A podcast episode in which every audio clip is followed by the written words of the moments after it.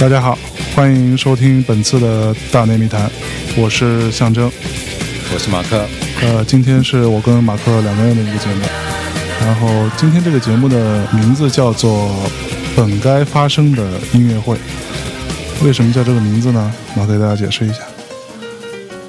起这个名字很应景啊，是在5年前的今天这个晚上。本在纽约的一个俱乐部应该有一场爵士乐的演出，但是后来因为这个乐队没有能够前来，所以说取消了，所以这一场演出就没有能够成功。那什么原因呢？就是因为这个三重奏乐队的钢琴手是在1周之前刚刚离开这个世界。是，所以说今天我们要去介绍的乐队，也就是向这支乐队致敬的一个节目吧。对，这个乐队叫做 E.S.T. 对 E.S.T. 那大家很多人知道，可能是 E.S.T. 这3个缩写。是。那它的全称是 Esbjörn Svensson Trio， 就是Esbjörn Svensson 是这个乐队的钢琴，是也是灵魂的人物。等于说是以 Esbjörn Svensson 为主导的三重奏的爵士乐队。做这支乐队呢，一个是因为这一天是他五年前来讲是一个头七，在中国人讲究上。对。然后其实一直想做这一期节目。那我之前去年在一个小酒吧里边也做了Esbjörn Svensson 的这个一个沙龙吧，也有一些朋友10几20个朋友过来听我的这个沙龙讲座。是，那这个乐团其实是说，我个人很喜欢，然后也是我，也不能说对我影响怎么样嘛，但是是我近几年中很喜欢的一个爵士乐团。是，这个就说到这个乐团，为什么我也很想要做这个节目的一个原因呢？其实认识我的人都知道，我可能是一个比较不太听爵士乐的人，对，然后听一些摇滚的东西、电子的居多。然后我以前曾经一度在更年轻的时候吧，甚至是很反感爵士乐，我觉得这是老年人听的东西，对，有什么可听的这玩意儿，对吧？然后后来直到有一天我认识了马克，然后在他们家呢，马克家里边其实是一个收藏爵士乐唱片如山的那么一个地儿，仓库，对，一个仓库。然后每面墙上都是堆满了各种各样的爵士乐唱片。在他们家的时候，马克给我推荐了这个 E.S.T. 他觉得呢，如果你不是一个特别典型的爵士乐迷，那你可以听听这个。那这个东西听完之后，对我的触动挺大的。我当时觉得第一觉得很好听。第二，它跟我原来所认为的爵士乐差别很大，然后没有那么的狂躁和混乱，就是狂躁和混乱。对，因为我以前听爵士总觉得那个是一个在舞台上特别怎么说特别飞的一个东西，就是它不太能抓到它的逻辑，你懂吗？就听不懂，说白了。对。对啊，那也讲了不少。我们一直说这个乐队怎么好。那我们是不是听一首他的曲子呢？对，咱们来听一首。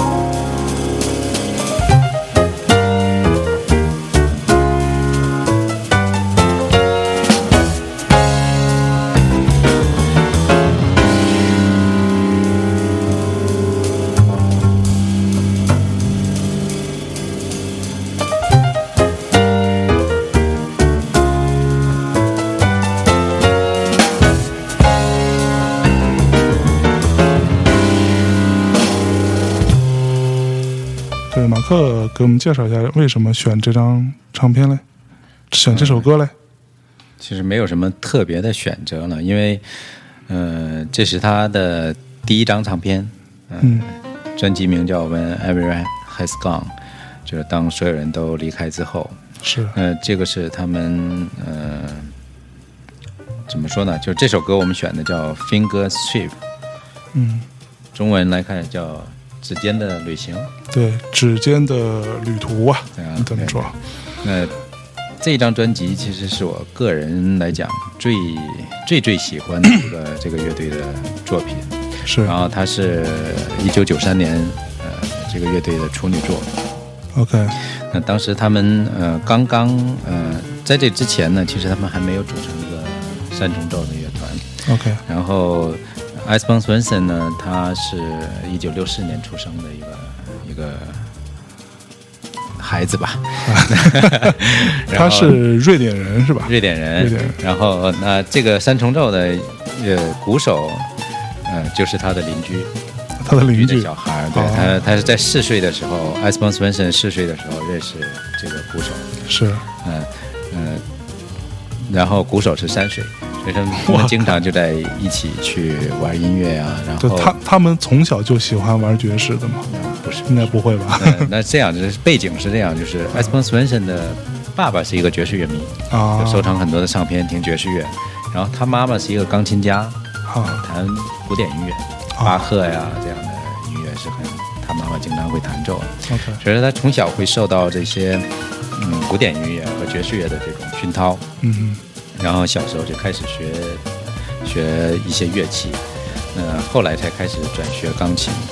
但是其实他们的音乐我们往后听，你会看到他们的音乐其实是融合了很多不同的这种音乐的风格，爵士啊、摇滚啊、电子啊、古典啊这样的元素的融合，所以说才会让他们音乐受到更广泛的听众的这种喜欢。对，我们现在听到的这首歌是来自于1993年的他的处女作唱片，叫做 When Everyone Has Gone， 当所有人都离开的时候。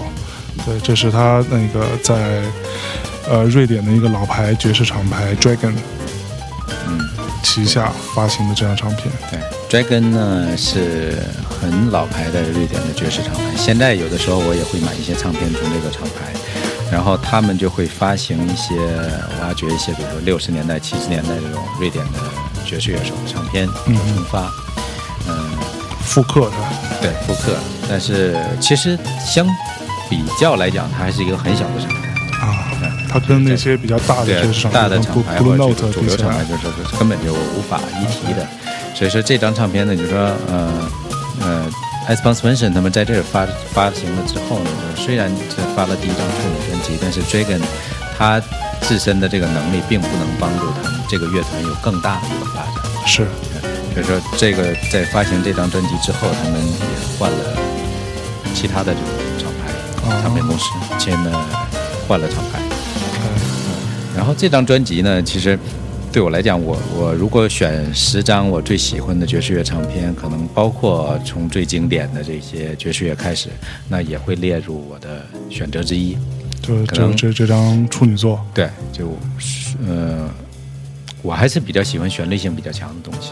OK， 这张虽然不能说入口即化吧，但是也可以说是消暑佳品，就是深夜必备。真的，就是如果你在昏暗的灯光下，然后在一个夜深人静的时候去听这张专辑，你会真的会进入这张意境之中。OK， 所以这张专辑是我最喜欢的一张。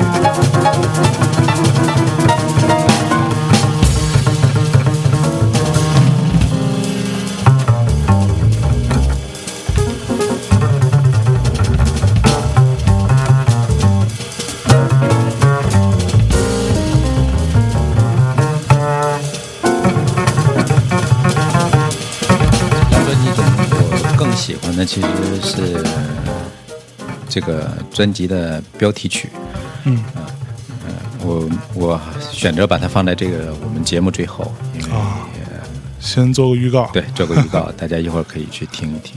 OK， 刚刚我们听了这首歌，其实那个现在可以看到的、可以听到的是几种娴熟的乐器之间非常精妙的一个配合。然后其实我就是还是目前处在一个爵士乐的入门的这个坎上，还没入到这门呢，但是我个人是很喜欢这样的东西的，就是听起来不我大概能知道它在干嘛，大概知道它的美在什么地方。嗯，对，就是有杂志曾经这样形容过这个 E.S.T. 这个三重奏，他们说、E.S.T.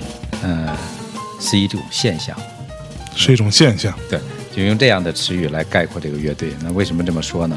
就它其实E.S.T. 是一个爵士乐的三重奏乐队，然后它是一个如同流行或者摇滚乐对一般演奏爵士乐的三重奏乐队啊。然后他们排比了很多的词语来去描述，比如说它是一个打破传统爵士乐领军人物与乐队成员之间差异，平等发挥这种实力的一个爵士乐队。嗯，那我们谈到爵士乐三重奏的，就是尤其是钢琴的三重奏，我们会想到比如说 Bill Evans、Keith Jarrett。嗯，那在 Bill Evans 的时候，就可能大家就已经开始不是说一个人为核心了。那比如说 Bill Evans 三重奏里面，他有一个时期跟 Scott LaFaro 这个合作的时候，那确实有很多的对他的支持，就不是以一种乐器为核心，然后别的只是一个伴奏。比如原来的 bass 只是一个 walking bass， 嘣嘣嘣嘣嘣嘣嘣，没有变化。但是那在 Bill Evans 这个时候，可能就会更重视互相之间的配合。嗯，对，其实刚刚那个马克说的一堆名词吧，就是一堆大师的名字，这些人名对他不太听爵士的人可能比较陌生，但是呢如果你有兴趣的话，你可以去查一查这些人，这些其实挺好听的，包括 Keith Jarrett， 像我也是从他入的门吧。最早的时候有兴趣也是从 KJ，然后他那张 Köln Concert， 我刚买了一张那张唱片的黑胶，然后准备回去听听。兴奋过度，还没听呢。对，还没听，还没拆呢。对，那我就继续说完，就是这个是 All About That 这个一个爵士乐的网站，那很专业的一个爵士乐网站，大家如果查询一些信息，可以到这个网站上去看。那他们去描述 E.S.T. 刚才说，他说 E.S.T. 是一个现象，然后他后边又说了很多。那这是一个不仅在传统爵士乐演出场所演出，也通常在为摇滚乐队准备的演出场所演出的爵士乐队。说他们也会演一些 Live House 之类的吗？ Live House 是一定的，就是爵士乐演出一定是在 Live House， 在酒吧在 Live House。 但是他这句话说的是意思是什么？就是说很多爵士乐队面对的都是几十个十几个或者是顶多180个这种观众的这样的小的酒吧去面对的，很多乐手是这样的，喜欢这样的环境。但 E.S.T. 不一样，他们就是在去摇滚乐队的这样的演出场所，比如1000人、2000人的场所。那这个是在之前很多的这种爵士乐团是无法达到。所以的意思是说，他们的受众很广大，很广大。对，吸引了很多不是那种所谓典型爵士乐迷的这样的一些受众，是吧？你刚刚有说到说，他们之前签的那个瑞典的那个厂牌 Dragon， 然后他又解约是吧？对，解约之后他签到了还是瑞典的一个小厂牌，只不过换了另外一个厂牌。那他在这个厂牌这个词我认得，什么 Diesel 牛仔裤那牌子，对， Diesel Music， 真是 Diesel。 对，然后那他们是怎么样？就说因为也是为了未来的一个商业的发展，然后去转换到更主流的一个厂牌，对，就是叫 Diesel 下边的一个厂牌，就是偏重一些爵士乐的。因为 Diesel 在瑞典还是做很多流行乐。OK， 就是这个在这里发了一张唱片是吧？对，发了一张唱片。那我们现在我看一下啊，他在那个 Diesel 这个厂牌底下呢发了一张唱片，在95年叫做 Plays Monk， 就是演奏孟克的曲子。孟克是蒙克 Thelonious Monk， 这是爵士乐的大师级的。OK， 对，那然后因为商业的考虑，就是说签约Diesel 之后呢，那他们希望他更商业，让更多的这种听众能知道他们，理解他们。所以说，那因为第一张是原创，完全他们自己的创作，里边有大概有1首到2首是这种 standard 的这种曲目。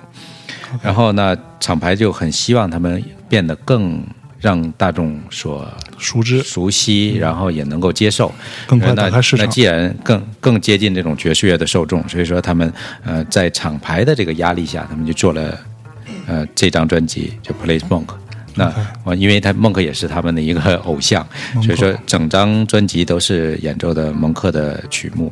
好，那我们来听一下这张唱片里的一首歌。好，我们听哪首？我们找一下听一下。是孟克的一个很有名的曲目。那孟克的所有的曲子，其实如果你听他的音乐，你就会记忆深刻，因为他的编曲，他的都是很奇怪的，是吗？他就是一个奇怪的人。对，好，那我们先听这首歌。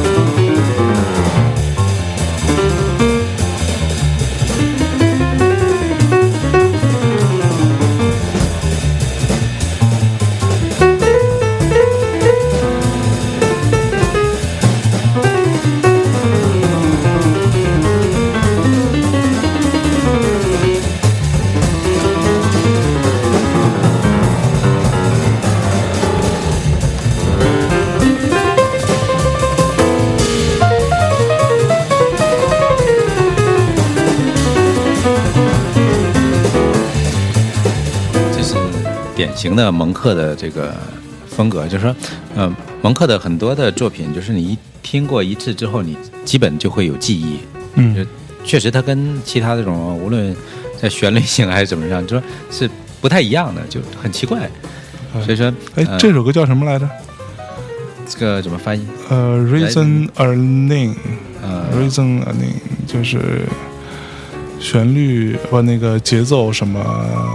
不知道这怎么翻译，对，但这也是蒙克的一首名曲了。Okay. 就是如果你听 Thelonious Monk 的演奏的话，应该在他的很多专辑中都会演奏这首曲子。就等于说他自己都演奏过很多版本，是吗？对，也不同的版本。因为爵士乐，我觉得最有趣的地方，就是因为他每一次的演奏都很自由即兴，然后有不同的版本，会有不同的让你兴奋的点。Okay. 我们一会儿也会放，就是 E.S.T. 他演奏的不同的版本，就是你就会听到这个之间的差异。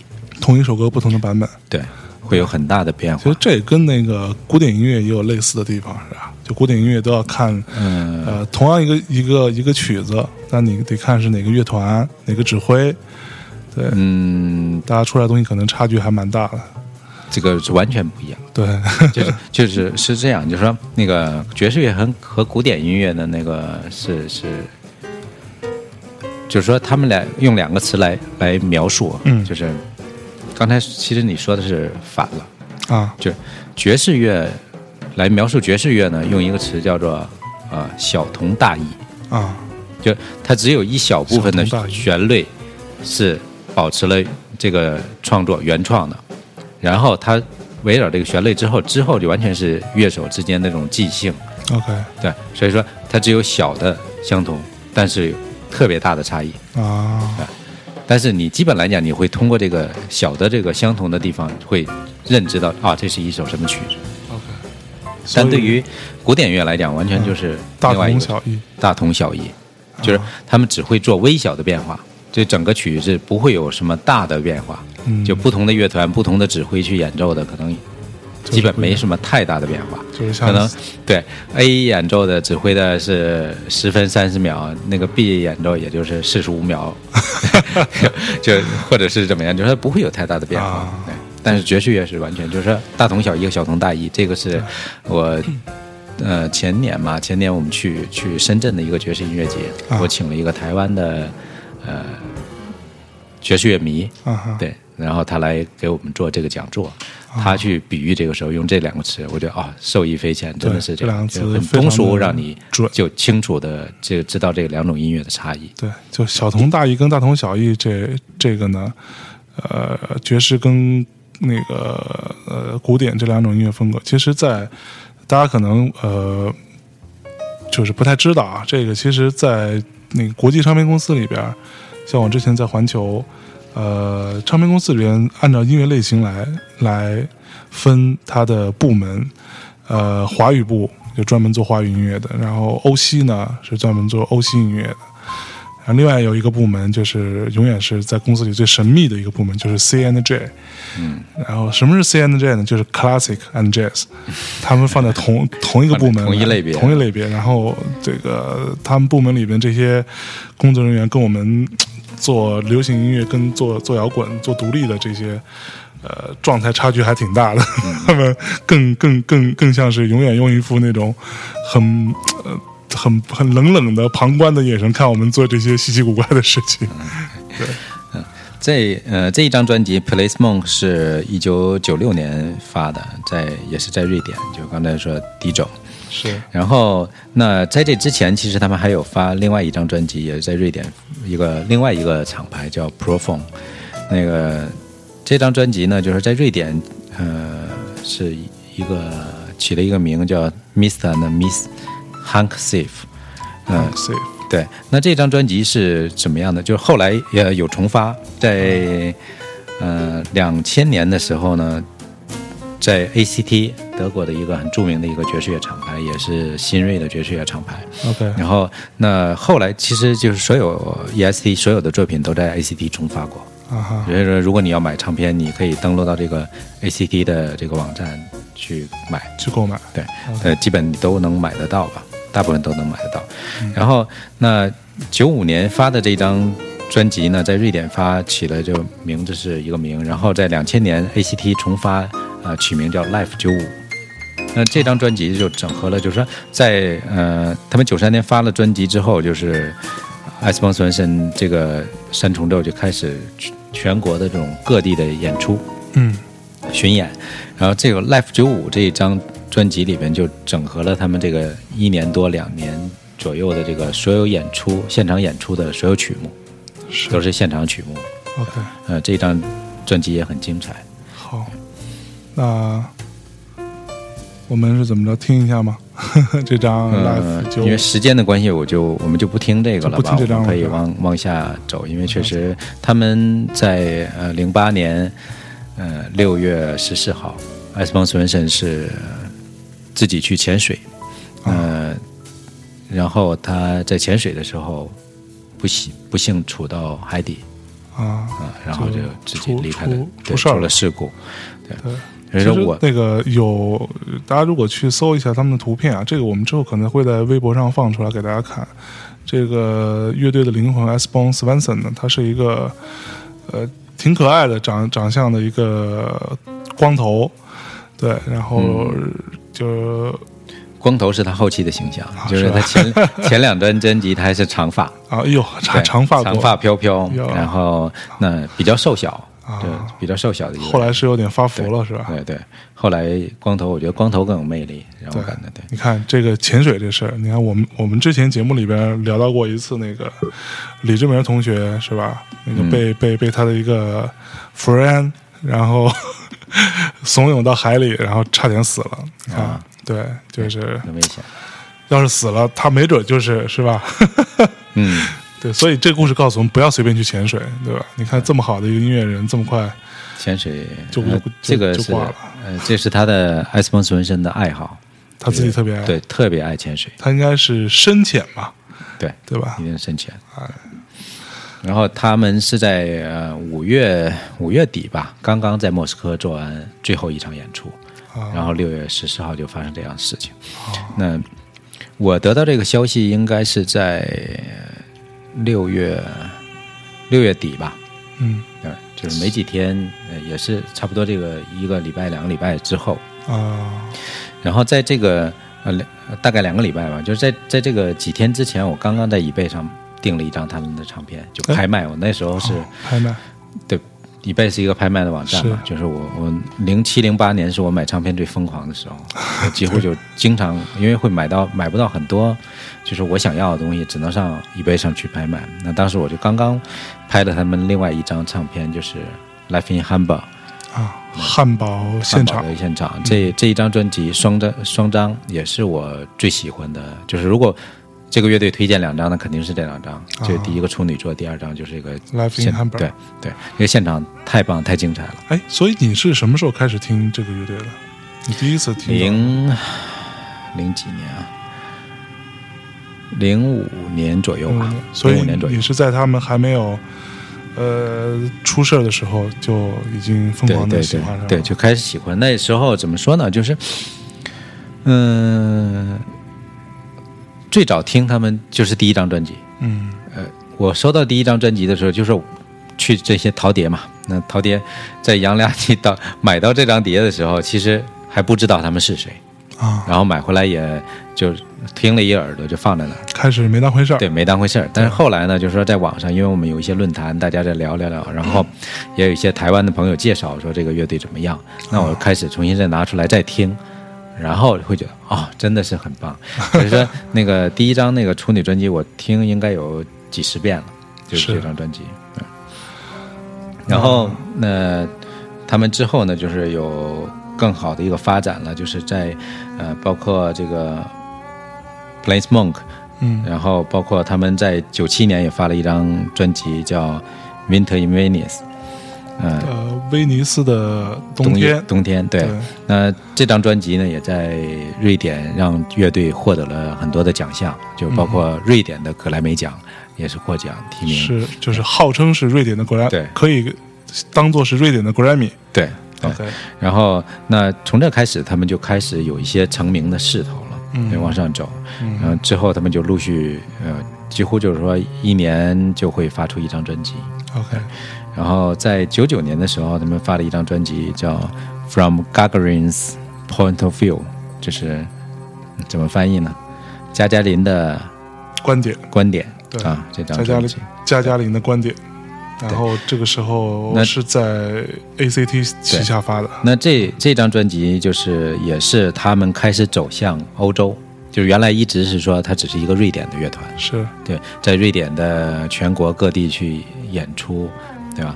但是后来呢，就是99年开始，他们就开始走向欧洲，然后更多的媒体、更多的人们知道他，然后签约了 ACT。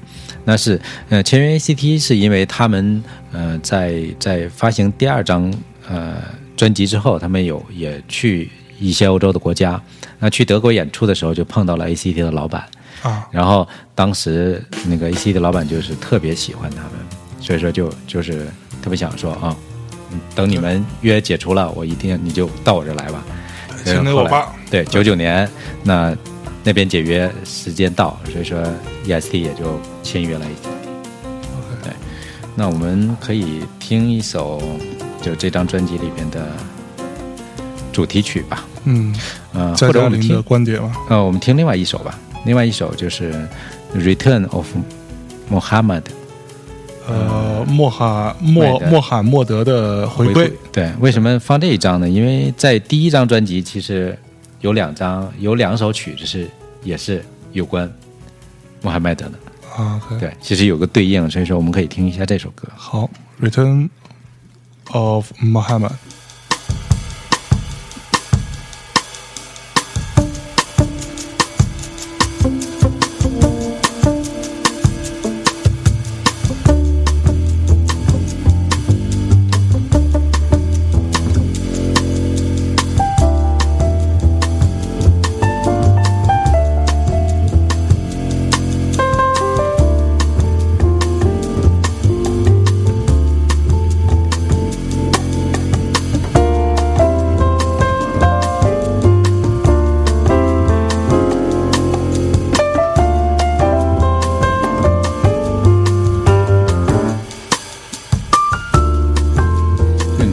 E.S.T. 的这个演奏，其实你会感到就是这个三个成员之间这种配合的默契。嗯啊、尤其是说那个鼓手 Magnus 和这个 Esbjörn 是完全是从小玩到大的，所以他们之间默契是必然的。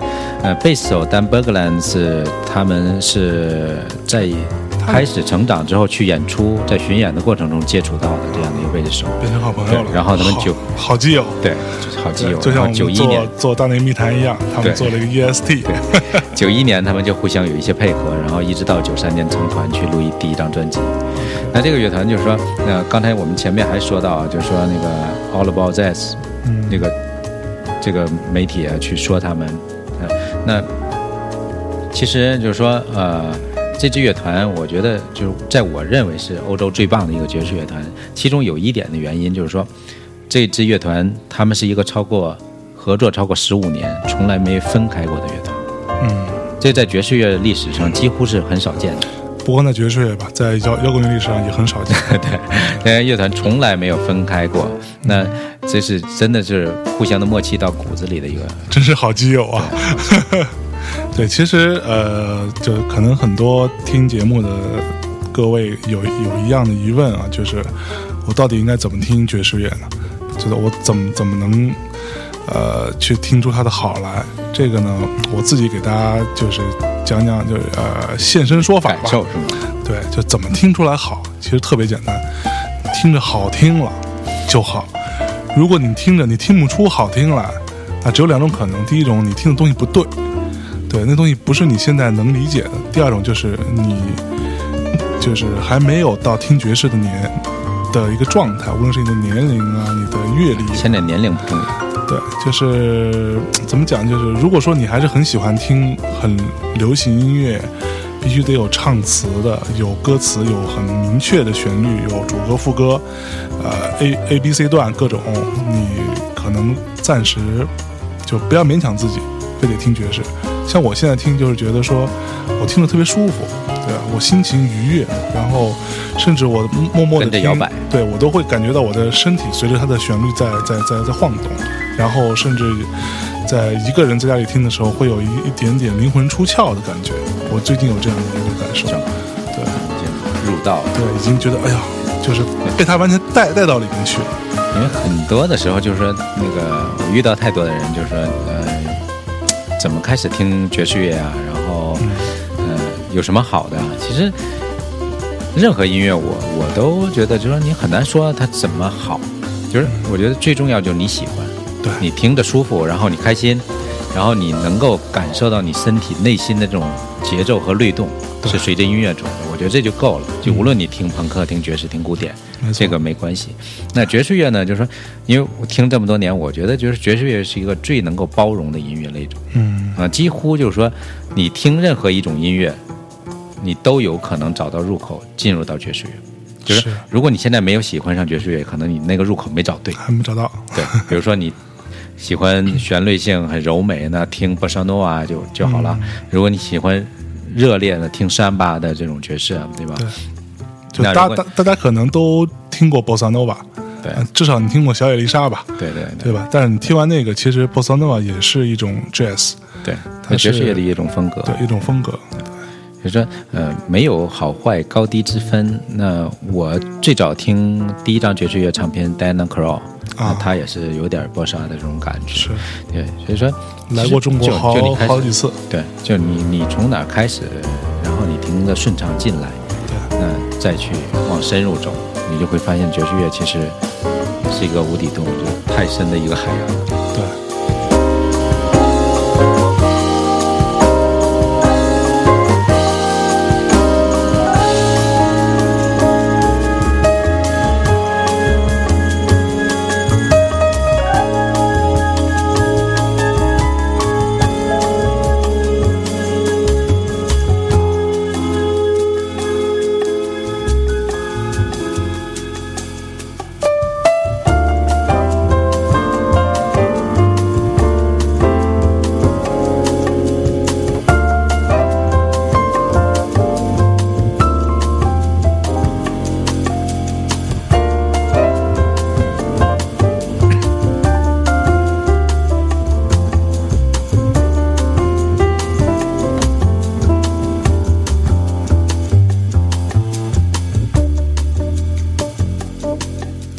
最近有一部电影要上映，就是《The Great Gatsby》，了不起的盖茨比。嗯，对。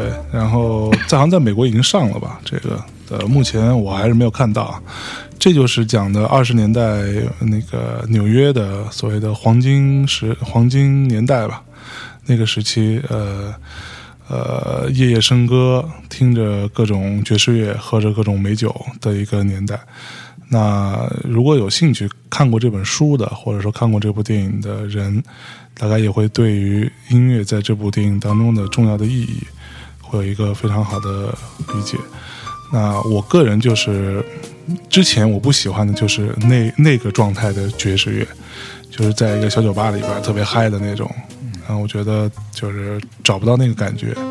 但像 E.S.T. 的东西听起来呢就非常的旋律性好，很好听，而且我们可以听到它的就是音乐当中有很多就是各种各样的其他音乐元素的一些 fusion 在里面，包括的一些电子的东西啊，一些摇滚的东西啊，对，而且它非常像一个很容易入口的一个东西。有入口计划是吧？对，因为我就本身对爵士也不了解，所以比较词穷，然后想半天只会入口计划这一个词。那99年之后呢，就是2000年，对于这个乐队来讲也是一个进展吧，因为他们开始在美国发行他们的精选。就在美国还没有发专辑，就没有拿一张专辑去做美国市场，而是把之前的有2张唱片里面的做了一个精选集，2000年在美国开始发，上来先走精选。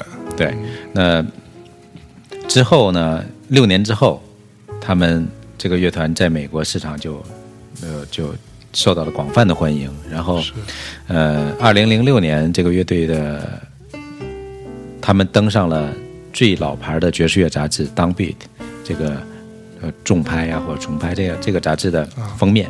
Downbeat 对 Downbeat DOWN 嘛，DOWNBAT， 当 B 杂志是美国最老牌的，也是全球最老牌的一个爵士乐杂志。是，然后 E.S.T. 在2006年是登上这个杂志封面的第一支欧洲乐团，就原来从来没有欧洲乐团可以登到这个杂志封面上。是因为这是一本美国杂志吗？对，因为美国杂志，他们认为爵士也是美国的，爵士的传统是美国的，对，他们是瞧不起欧洲的。但实际就是说，我最近5年左右的时间，我听了很多欧洲爵士乐，我一直认为欧洲的爵士乐比美国的爵士乐更好，更好玩。对对对，就他们就是欧洲的这种素养还是高的，就是他们古典的基础，然后他们的视野可能比美国我觉得要好。对。然后2006年之后呢，上了专辑的封面，这也是他们的一个高峰。他上啊，当 beat 的封面。然后之后他们还跟随着这个艺人 KD 浪啊 KD 浪做巡演，给 KD 浪做这个嘉宾演出，那几乎就是登上了10000人场的这种场地去演奏爵士乐，觉得这个是很少见的。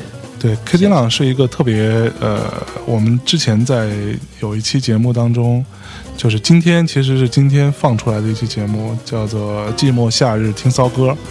这个节目当中有放了一首 KD 朗翻唱的《哈利路亚》，她是一个非常嗓音条件非常好的一个女歌手，看起来不太像女歌手啊，就是像个男歌手，像个男歌手，对，是一个非常我个人非常喜欢的一个女歌手，嗯。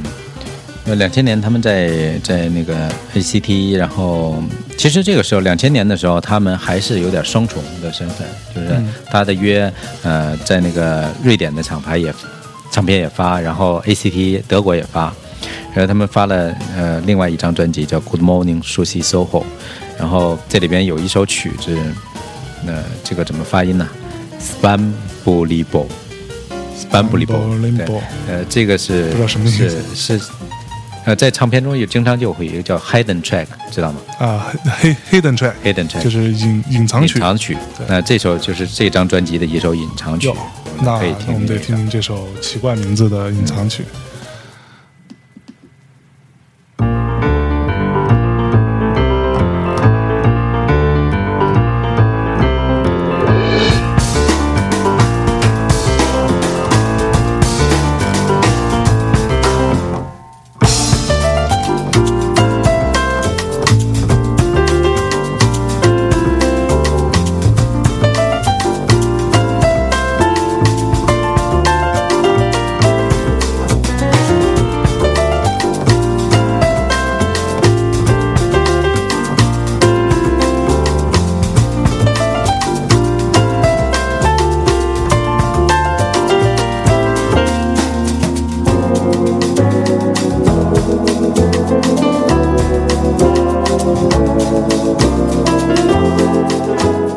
就是我说的那个非常好听的这种节奏搭配的这样的一个，就它的节奏其实我不是很懂啊，我觉得可能不是特别典型的，不是典型的爵士乐。你听，其实有一些摇滚的这种味道在里面。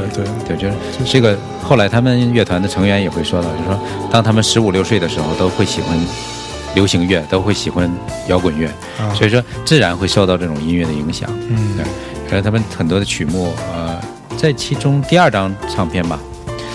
第二张还威尼斯那一张啊，Winter in Venice 那张，他们还专门做了一首曲子给 Bob Dylan 啊，是吗？我今天没有时间放，但是下一次你可以找个时间再放一下 Bob Dylan 还行。对。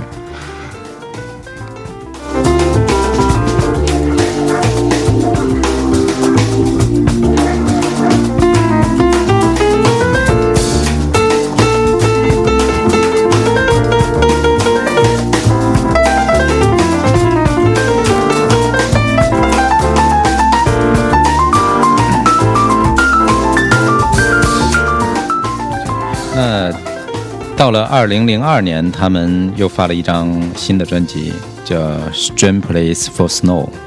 然后这张专辑呢，里边有一首曲子，我很想推荐给大家。那不一定是最好听或者怎么样，但是它是一个很有故事的一个曲子。那这首曲子叫《Car Crash》，车祸，撞车。对，那我们可以听一听。OK。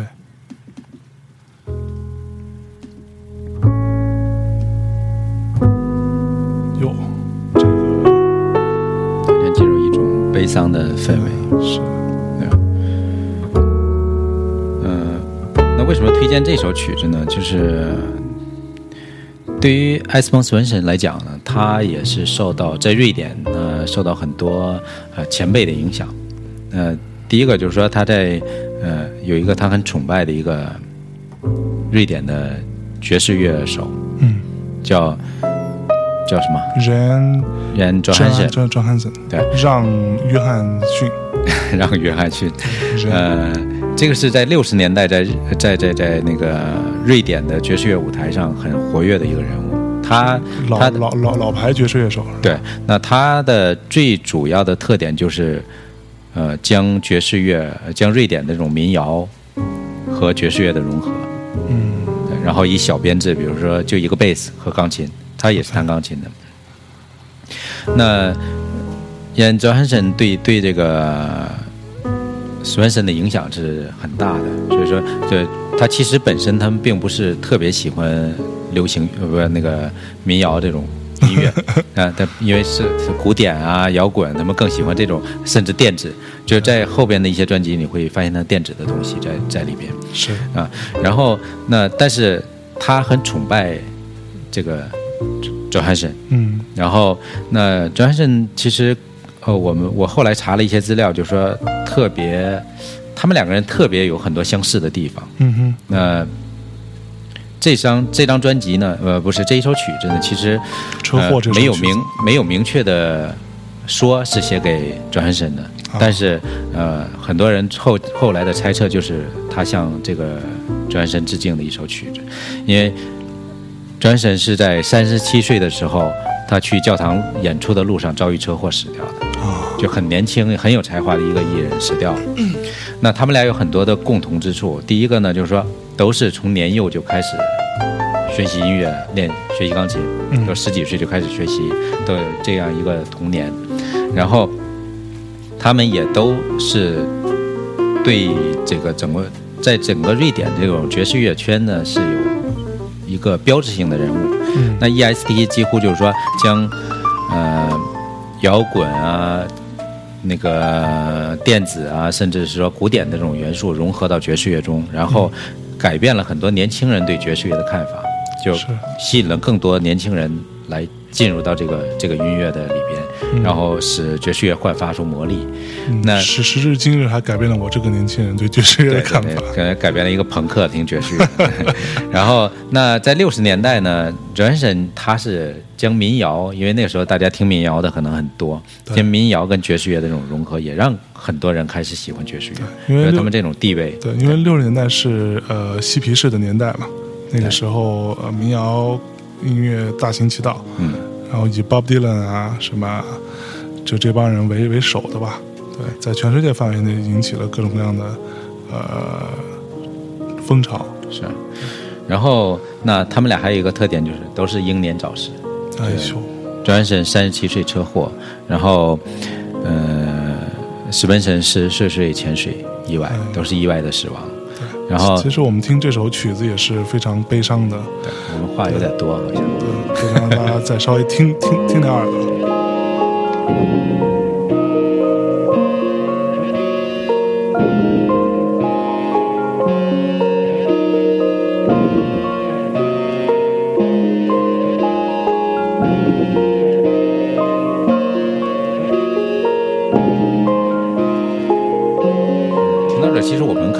说了这么多 Ian Johnson， 我们可以放一首他的曲，让大家有一个感觉，就是E.S.T. 受到了这个人的影响，那这个人他的作品长成什么样呢？大家可以听一下。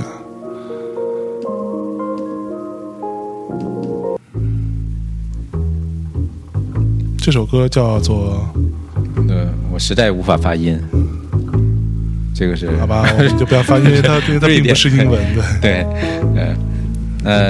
这来自他那个Johnson很著名的一张专辑叫 Zespa Svenska， 就是这Svenska是斯洛文尼亚吗？还是什么？应该是还是瑞典啊？我有点忘记，这个可能要去查证一下。就是他就将他发了好几张，比如说将俄罗斯的民谣跟爵士乐的改编，然后这张应该是瑞典民谣，瑞典民谣跟爵士乐的一个融合。对，大家来听一下这首歌。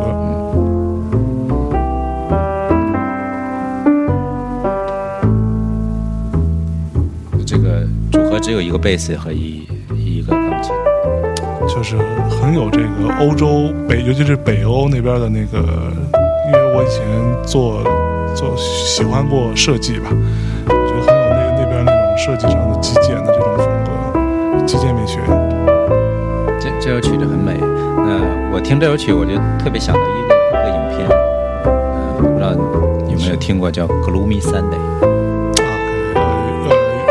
星期天嘛，对，就那里边好像有一首曲子是，我不知道是不是就这首曲子，还是反正跟它极其相似，就是那种调性也是。那首歌是被说成是听完就会自杀的一首，对，但其实这首挺好听的一首歌。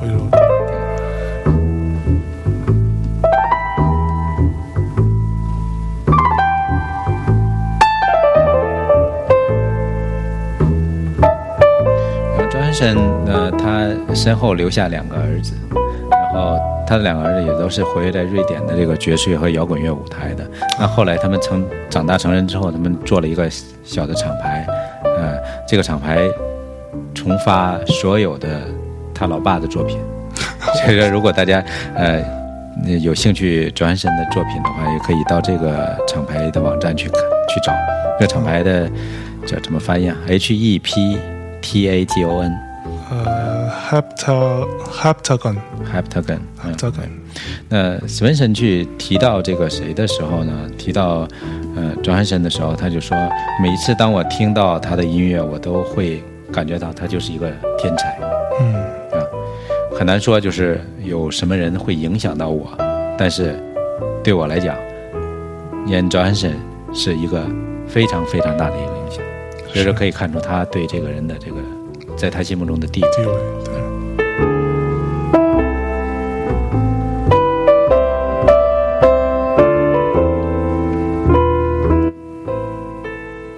然后我们刚才说了很多，就说对于史文神，我最喜欢的他的另外一张唱片就是《Life in Hamburg》这张双张唱片，双张的汉堡现场。对，那双张唱片其实是他们的那个。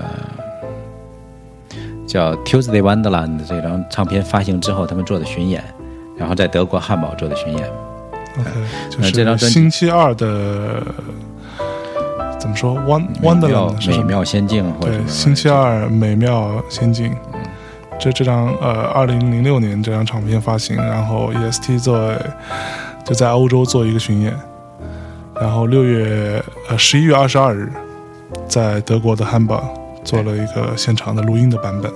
对，如果大家要买他的唱片听，我建议大家买这一张，然后从这张入门是吧？也不是，就是一个是 Everyone Has Gone， 这个是更容易入门，因为它的曲目更旋律性更强，是，然后更安静那样的，就你接受度会能更高。但是这张双张的现场专辑呢，是我个人更喜欢的，因为一会儿我们会放一首曲子，这首曲子叫这 Rub Sing， 就是土里土气的东西。Okay. 那这是他们在第二张专辑的时候，就是他发那个 Live95 那张专辑的里边的一首曲子。这首曲子在他们创作之后，几乎成了他们每一次演出的必演曲目。OK， 这首曲子在土里土气的东西，对，在这个双专辑的现场演出中呢，就是说几乎他们演奏了好几首他们以前那种成名的曲目，那每首曲目都变换了很多的这个元素在这里边，那么可能原来3分钟、4分钟、5分钟的曲子到这里边都变成10几分钟，就是你听起来会很过瘾。那我们来听一下这首土里土气的东西。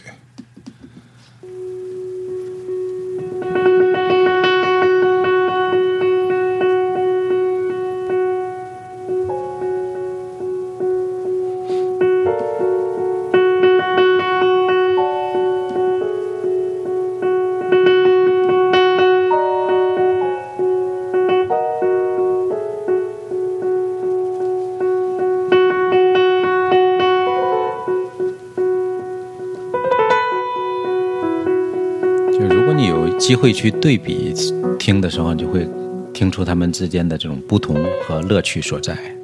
这个是爵士乐的，也是爵士乐的乐趣所在。终于回答了这个问题，小童大意，小童大意。就他一首三分钟的曲子，一小段旋律，他可以演绎成10几分钟。对，其实说到这儿，我倒是想就是举一个不太恰当的例子啊，就是不太听爵士的人呢，可能就听爵士，毕竟还在，尤其在中国是一个比较小众的一个事儿。那没听过爵士或者没入门的人，那你们至少大家看过一个电影叫做《海上钢琴师》。对，《海上钢琴师》里边有我碰到很多，尤其是连音乐都不怎么听的姑娘们，她们有时候跟我讲说那个里边有一段，就这个钢琴师他看着窗外的一个姑娘弹的一段旋律，多好听多好听。其实我觉得听 E.S.T. 的东西有一些它的那个好听程度是远远要超过那一段的好听程度的，就是它的悦耳程度。如果你们对那段觉得说挺好听的，只是一个钢琴，不是像传统流行歌这样的一个东西的表达，这个美感你可以接受的话，你可以听听 E.S.T. 它有更多的美妙的东西等着你去发掘。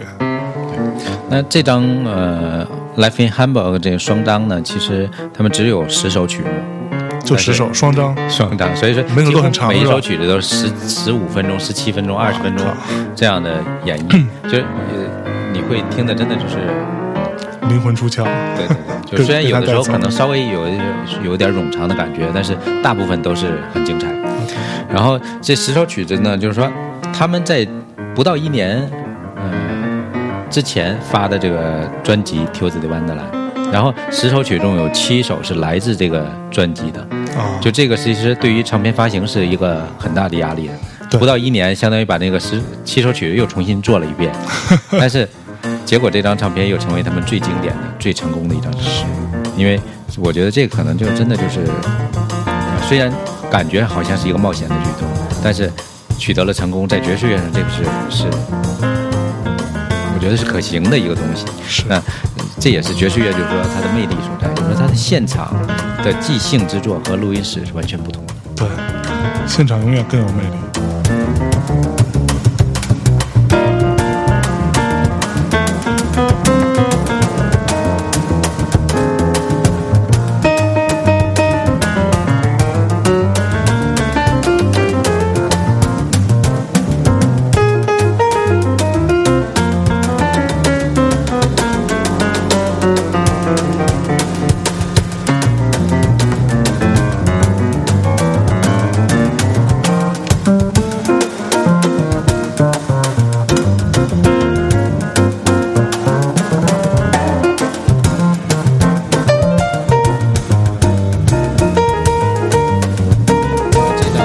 张唱片是发行于2007年，然后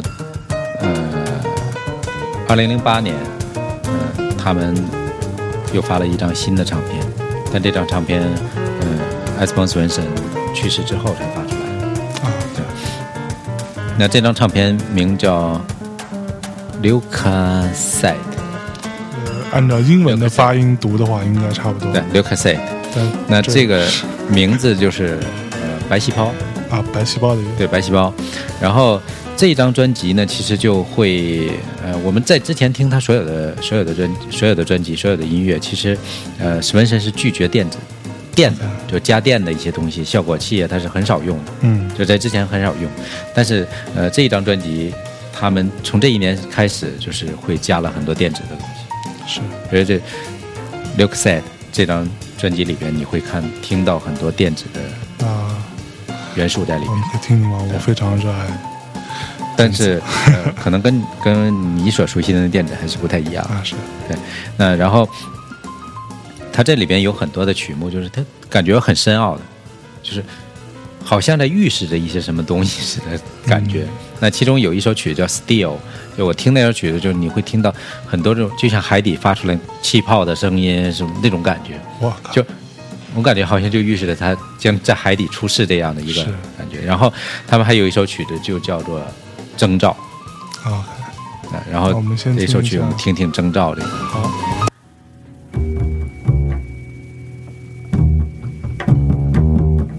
征兆是2个篇章，第一个篇章就是地球，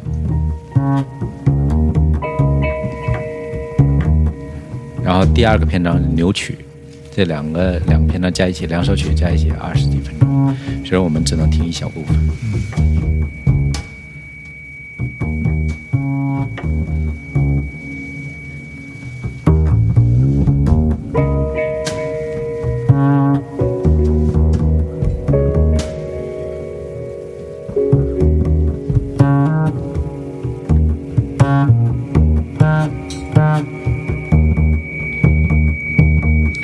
前面几乎都是以贝斯的这个声音为主，然后那这个时候呢，Svensson 已经不是像原来那样更注重旋律，他会发出零散的这种声音，钢琴的声音，然后你会听到一些这种效果器的声音。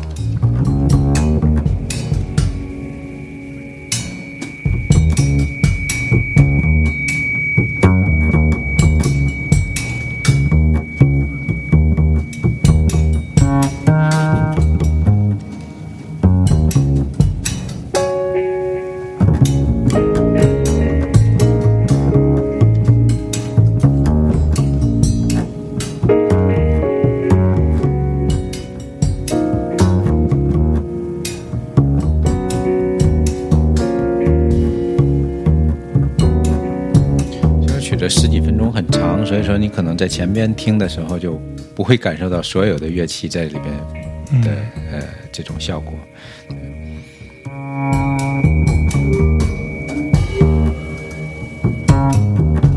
有时候听爵士乐就需要你安静下来，然后去仔细的去聆听每一个声音。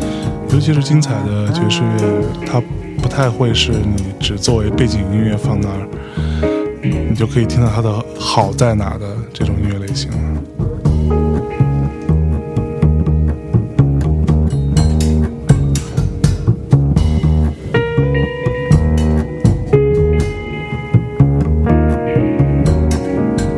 在这里边，他已经开始去营造一些意境的东西，对，做了一些类似于氛围音乐的一些，把情绪给酝酿起来。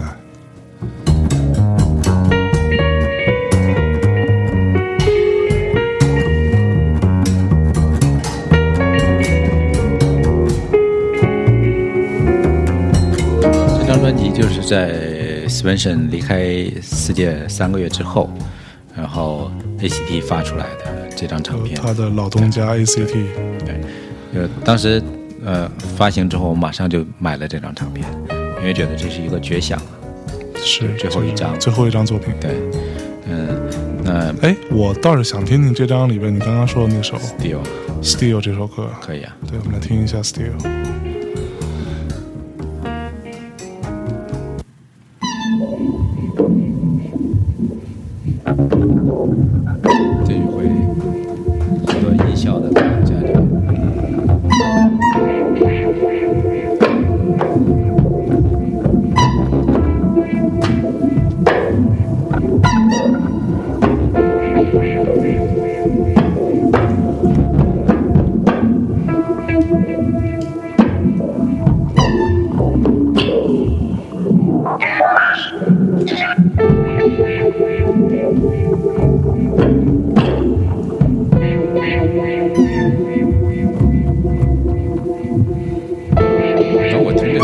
这首曲子的时候，就会可能是一种暗示，就是然后感觉是不是这种来自深海的声音？对，确实有。然后被这么一说的话，你其实感觉到，而且有一种危机四伏的意思。对对对。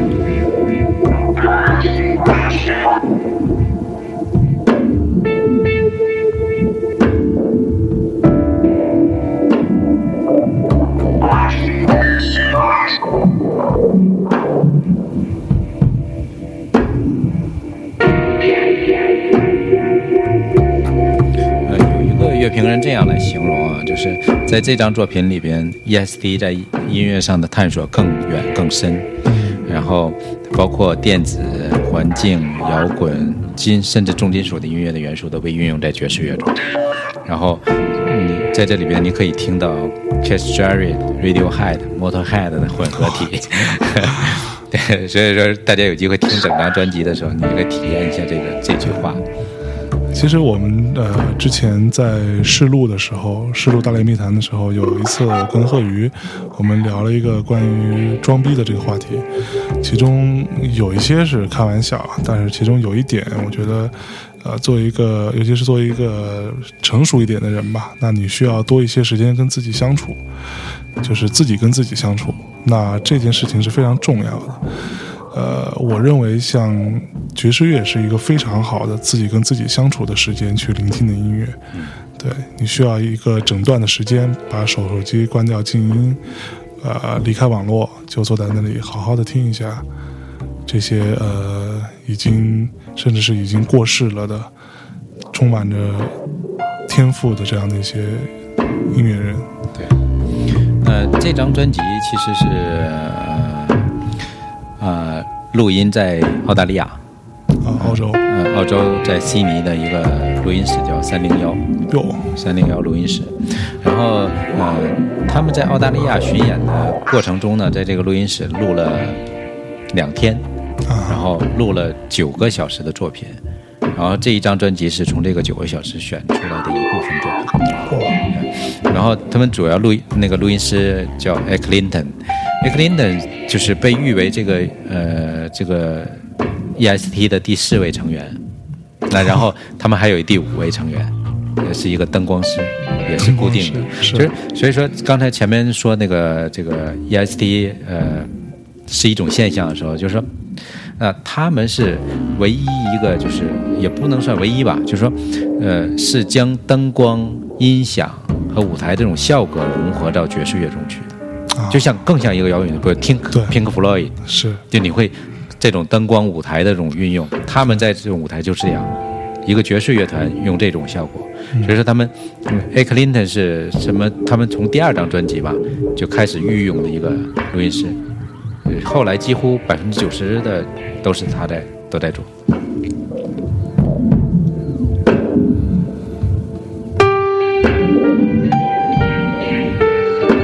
这是2008年，当Svensson去世3个月之后，老东家发出一张唱片。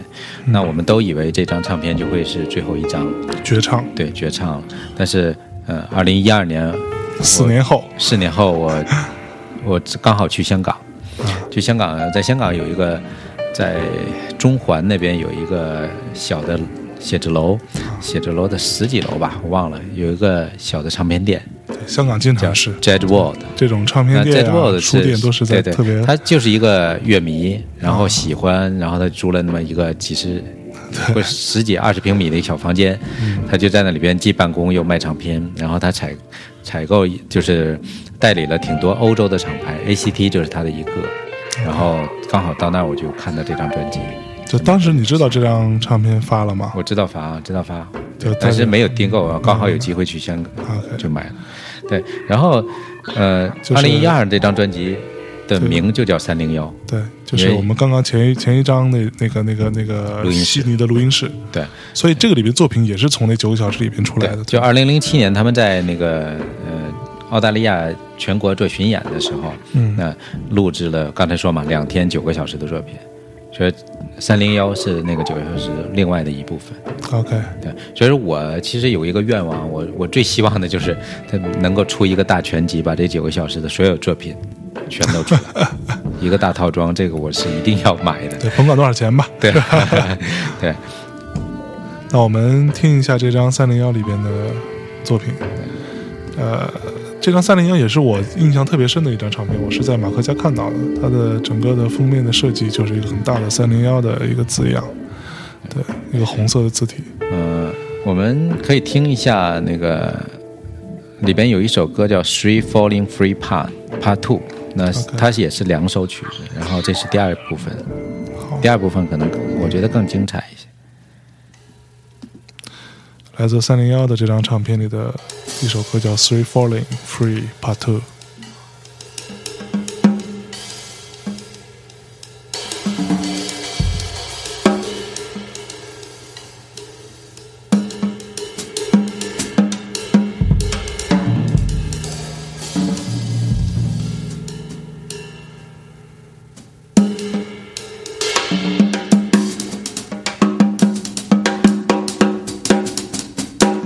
这首歌特别长，有14分30秒。嗯，就是开头的时候你会觉得我没有什么东西，就不太知道干嘛。对，但这个我觉得跟他们这个在301 Studio 录音的状态有关吧，玩疯了，可以说那两天就玩疯了，就是随便。其实 Jazz 有很多东西是非常即兴的，对，两天录9个小时，这个真的是。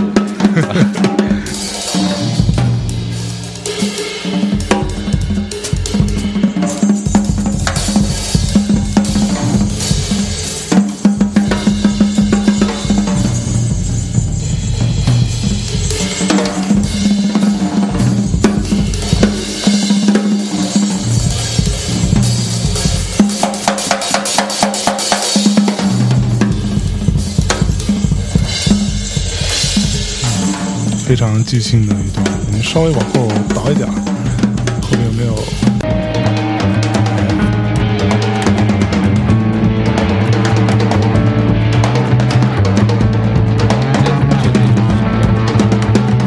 听出点后摇的意思，对，是不是？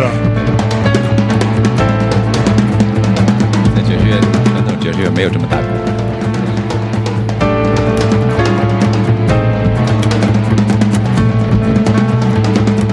Jazz 版的后摇，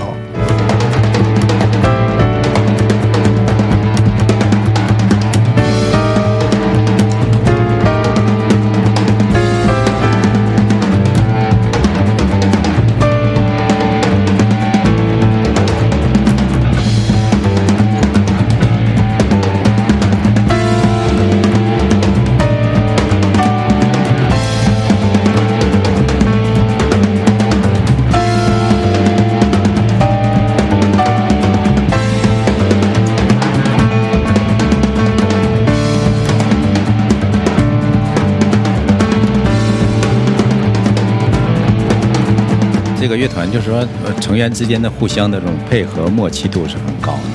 然后，你其实可以看到没有谁是弱的，就每个人都有表现的空间。其实说到那个，刚刚我们听到一些，就是非常即兴的东西。其实这东西呢，我觉得也不难理解啊。就是我自己最早听爵士的时候，我听就不太能理解。后来想想，其实你就把它想象成。类比成摇滚乐当中那种大段 solo， 其实是就是它的那个逻辑是一样的，只不过这个呢，它可能对于技术跟音乐性的包括配合的这种要求更高。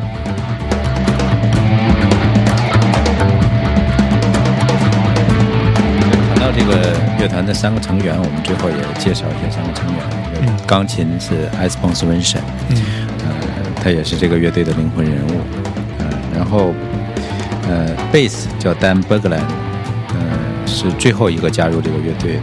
然后，鼓手是 Magnus Öström， 是史文森的邻居，就从小玩到大的两个人。从4岁开始，从3岁4岁两个人就开始。然后，第4位成员叫 Eklinden， 就是刚才说的录音师，对，就御用的录音师。第5位成员就是 Anders Amren。是灯光师，所以说，我比较后悔的，就是终生遗憾吧，可以说就不可能有机会看到他们现场。对，这就跟我最遗憾的是没有看到 Michael Jackson 的演唱会，是一个意思，再没机会了这个。对。然后，当那个 Svensson 去世之后呢，英国有个爵士乐很有名的，也算是一个新锐的爵士乐杂志，叫 Jazz Rise。这本杂志呢是我很喜欢的，我甚至我超过当地人的喜爱程度。然后。他们在8月份的时候就做了一期向Svensson致敬的一个专题，也有很多的，包括这今年8月份吗？2008年啊，我拿的是老杂志。然后那他就刚才说有一个英国有一个叫很有名的一个爵士乐评人叫 Stuart Nicholson， 然后他写了一篇这个斯图瓦特尼克尔森，对，写了一篇这个文章纪念。Svensson， 然后后边有很多的跟他合作过的乐手的对他的这个致敬，然后包括乐队的成员，包括他的管理公司 Hope 的管理公司的老板，包括 ACT 的厂牌的老板 CK Loss， 然后以及很多的乐手，包括大家知道的，比如说 Pat Metheny， 然后一些英国的、德国的乐手。就都是受到他的影响的一些乐手，因为确实十几年的这个他们的发展在欧洲，他们已经形成，几乎就成为最棒的一个三重奏乐团。是。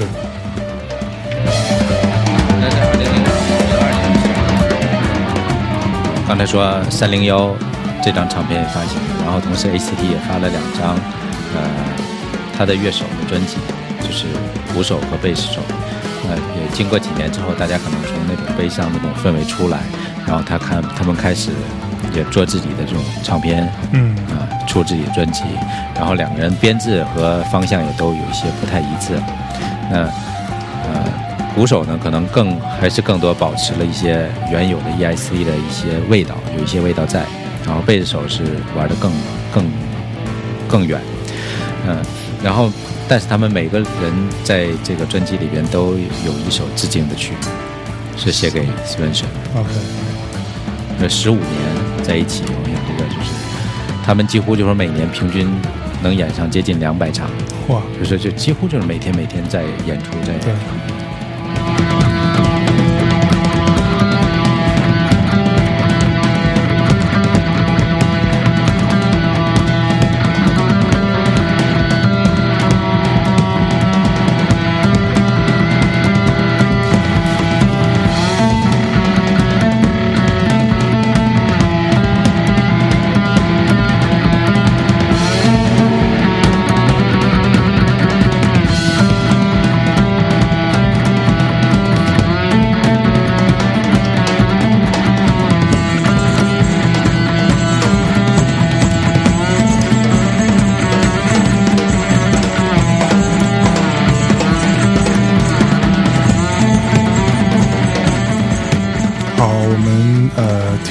听完这首歌呢，今天是2013年6月21号，是我们录音的日子。那这个是今天这期节目叫做《本该发生的音乐会》，是用来纪念我们都非常热爱的一个爵士乐三重奏，叫做 E.S.T. 它本来在就是2008年的今天，对，5年前的今天，它应该在纽约会有一场音乐会。但是他在音乐会的前一个礼拜7天的时间呢，他遇海难吧，在潜水的时候遇险身亡。这是我们今天纪念他的一个节目。然后大内密谈呢是一个风格非常多样的一个 podcast， 就是大家可能之前听过一些我们的节目，觉得是一个挺没溜的、挺没节操的这么一个对。但其实我们每个人的性格有很多面，然后我们也有沉浸下来去欣赏艺术的时候嘛，对，还有正经的一面，对，正经一面。今天我们很正经，对。然后我这里再跟大家最后说一下收听大内密谈的方式。手机 iOS 用户呢是在 Apple Store 里面去下载一个苹果官方的应用，叫做 Podcast。打开之后呢，进入到 Podcast 的商店页面，搜索大内密谈4个字，然后点击订阅就可以了。提醒大家要订阅哦，这样的话你可以最快速的收到我们节目的更新，因为苹果自己那个 podcast 的页面上它是用抓取的方式，它不是很及时的。然后安卓用户呢，可以在各种的应用市场里面下载一个叫做爱听 FM 的一个应用，然后在里边打开之后输入大内密谈，也可以同样收听。 PC 或者 Mac 的用户，你只需要打开 iTunes， 没有的话去下载一个，在 iTunes Store 里面去搜索关键词大内密谈，订阅就可以收听了。如果你们喜欢我们的节目呢，请在 iTunes 的 Podcast 播客里面给我们打个5星，然后对，打5星很重要，这样它会让更多的人看到我们的节目吧。如果打1次不过瘾，可以打2次。如果有任何想对我们说的话呢，也可以在这个 podcast 播客我们的节目下面评论里留言。我们的官方微博就是在新浪微博里搜索大内密谈，然后有我们节目头像那个就是，然后现在那个官方的微博跟微信都在认证的程序当中。程序完成之后会统一更新给大家，欢迎大家跟我们互动。然后今天这个节目呢，差不多就到这里。接下来马克给大家放一首最后的一首音乐。最后一首曲子也是就是他们出内专辑中的标题曲、主题曲 When Everyone Has Gone。这首曲子我觉得其实真的我最喜欢在夜深人静的时候听这首。对，这首 When Everyone Has Gone 我觉得也可以翻译成曲终人散吧。对，曲终人散。我们来听这首，挺有文化。对，我们来听完这首 When Everyone Has Gone， 然后结束今天的节目。谢谢，再见。我们怀念斯文森。OK， 拜。